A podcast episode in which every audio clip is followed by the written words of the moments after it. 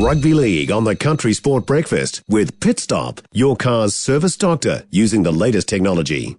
Johnson on the short side. Look! You know it! Johnson, here's the shot the! Well, fancy footwork from Adam from the woodblock. Johnson looms on the left this time. Martin, oh great hands!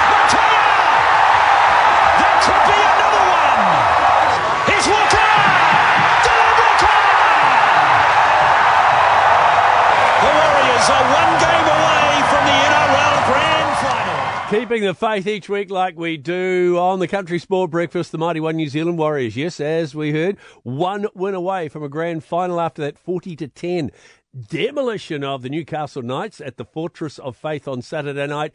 Joining us, uh, New Zealand Herald uh, rugby league writer and co-host of the Big League podcast, Michael Burgess. Michael, you come down to earth yet, mate? it, uh, it took a while. I mean, um, just listening again to those highlights, the thing that stands out, I think, is the noise. Uh, Yes. You know, you can you can barely hear Glenn Lama on the commentary because of the noise, and, and that's just what it was like.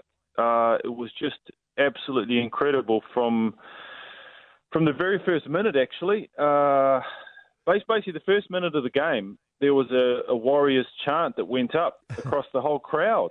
Um, so it was just it was just quite something, and it continued uh, the whole night. You've been covering the boys for a long, long time. Have you ever really seen and heard anything like that before?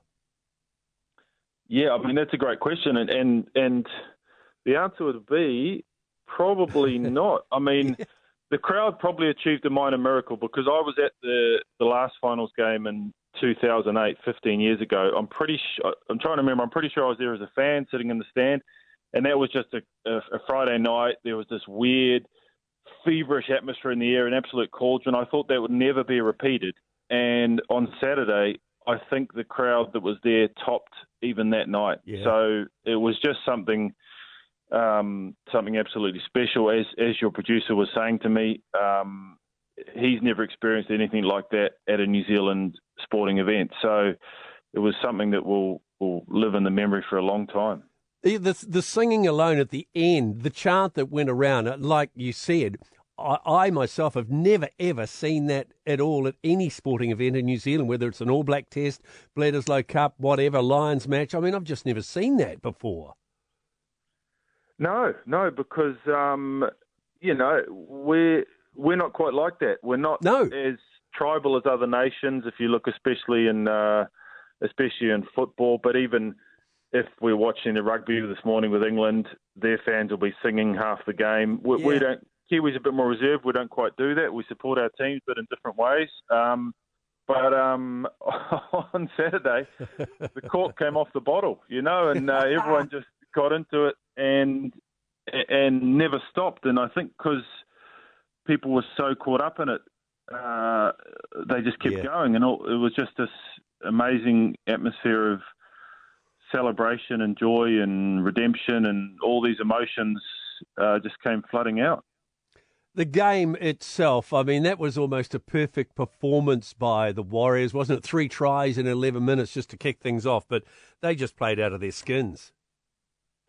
They did, and that was that was a big part of why the cr- the crowd got so into it because they got the crowd into it, as you say, from the, the second minute with that opening try, and, and it just continued. But yeah, the team uh, they must be thrilled because they've had a lot of good games this year, Brian. A lot of really good games, a lot of wins, but that was probably their best performance of the year. Uh, the closest to an 80 minute performance, which they've been striving for.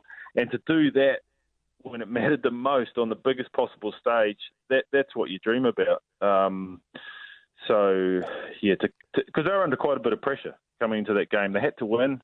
Yeah. Um, they couldn't afford to lose and, and sort of go out in straight sets, as Andrew Webster put it. They had to they had to really perform, and, and that's that's pressure uh, against a good Newcastle team. But um, they they certainly did perform.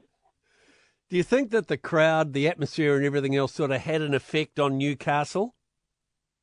Oh, no doubt, no doubt. Uh, we were talking to the Newcastle coach and to Kalyn Ponga after the game, and, and they pointed out that you know the one thing they wanted to do was not to let the crowd into the game, or, or certainly keep the crowd out of the game for as long as possible.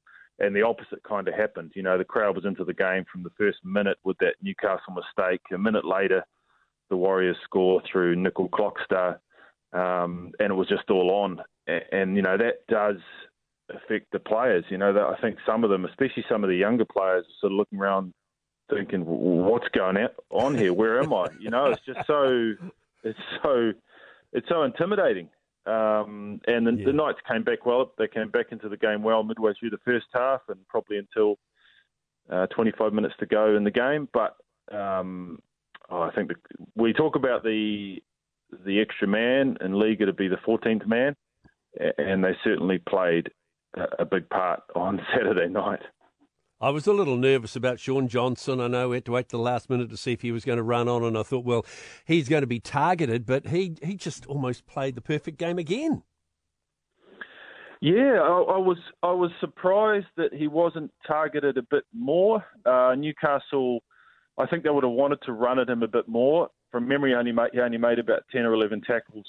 Uh, I mean, he still got fully involved, but uh, they managed to keep him away from the action defensively, the Warriors, partly because Newcastle didn't have a lot of ball, especially in the first half.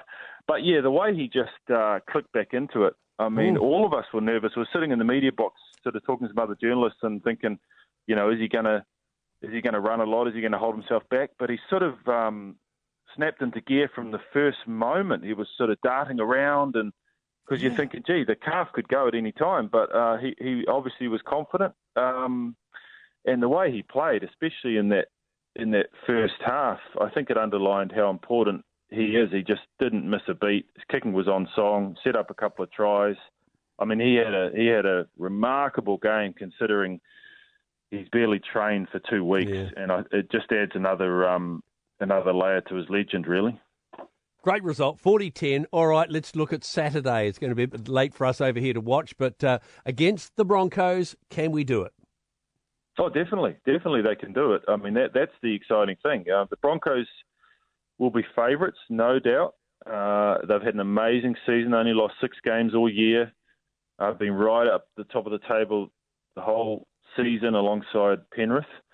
Um, but they are a little bit more erratic than Penrith, I would say. They're not certainly not as experienced as Penrith, uh, and they have some weak points the, which the Warriors will be targeting. So I, I would give the Warriors a uh, probably a 40% chance, which which you'll take in a prelim final. I, I think the main thing is this week Brisbane will be sitting down, assessing the Warriors' threats, and there'll be quite a few pages to go through. You know, there'll, there'll be a lot of things they'll be worried about the Warriors. So the Warriors can go there. They won't just be going there to sort of um, hang on and hope. You know, they no. can go there. They can attack the game. They've got plenty of weapons themselves.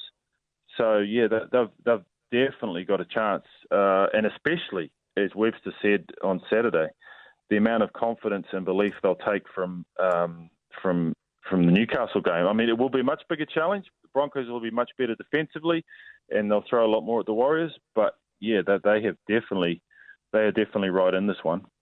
Bring it on, Michael. Hey, nice to chat. I think we'll nominate Shaun Johnson for a knighthood, eh? can't be too far away. I can't be too far away there hasn't been many rugby league knighthoods, but I think uh, I think uh, one could be coming his way uh, at uh some stage in the future. Yeah, certainly if the Warriors fans had any any uh, say in the matter. Yeah, Sir Shaun Johnson, love it. Hey mate, uh, go well, go the Warriors, fantastic. Thanks a lot. Ninety percent of parenting is just thinking about when you can have a break. And when you do take a break, enjoy the Parenting Hangover podcast. They go together like a tutu and jandals. We've said from the get go, we ain't parenting experts, no. but it's cool to hear what is your neighbour doing? What do they say? A problem shared is a problem halved. Oh, that's good. Not that my children are problems, a... but I feel better talking about it. The Parenting Hangover with Clinton Jordan. New episodes every Thursday on iHeartRadio or wherever you get your podcasts.